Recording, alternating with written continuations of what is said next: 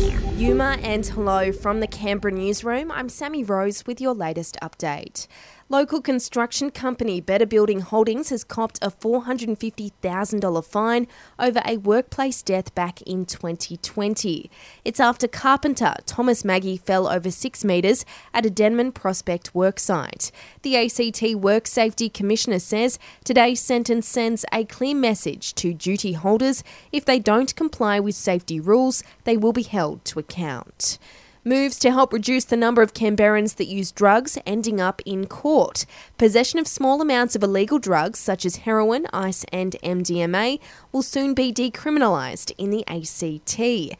Health Minister Rachel Stephen-Smith says fines and rehab will be the preferred options. We know that criminalising drug users does not reduce drug use. It only creates further harm for some of the most vulnerable people in our community.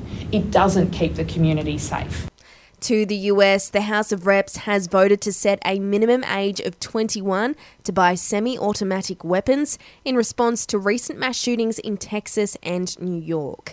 But the legislation has a slim chance of passing as the Senate is pursuing more modest proposals. Back home, we probably won't see much relief when it comes to the price of our power bills until October. The Energy Minister has announced they'll give the energy market operator the power to buy gas and to store it to help with supplies. But Chris Bowen says when it comes to cost of living support, that'll be included in the budget. The Treasurer has pointed out, for example, that we went to the election with a considerable cost of living relief package, which he'll be starting to implement in the October budget. Of course, we've said we will sensibly look at uh, anything else we can do, but um, we'll be concentrating on that cost of living relief that we went to the election with. The ACT government has announced millions of dollars in support for sexual assault victims in the upcoming budget.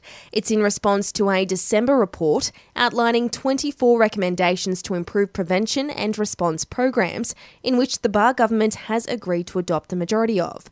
Among them, 4.4 million will be used to create a multidisciplinary centre that'll offer specialist sexual violence services. ATAGI is now urging at risk kids aged between 12 and 15 to get their COVID booster. The immunocompromised, those living with a disability or a serious health condition, will be able to get their third Pfizer jab from next week. The Prime Minister has jokingly hit back at moves by KFC to swap out lettuce for cabbage on its burgers due to a current shortage of the leafy green. In a radio interview this morning, Anthony Albanese declaring the current situation as a crisis. Cabbage isn't the same as lettuce. That's just wrong. I'll put it on the list. We've got a cabinet meeting today. And the amount of plastic ending up on Aussie beaches has actually gone down, reducing by almost a third in the past nine years. That's according to the CSIRO. And that's the latest from the Canberra newsroom this Thursday. Check back again tomorrow morning from 7 for our next update.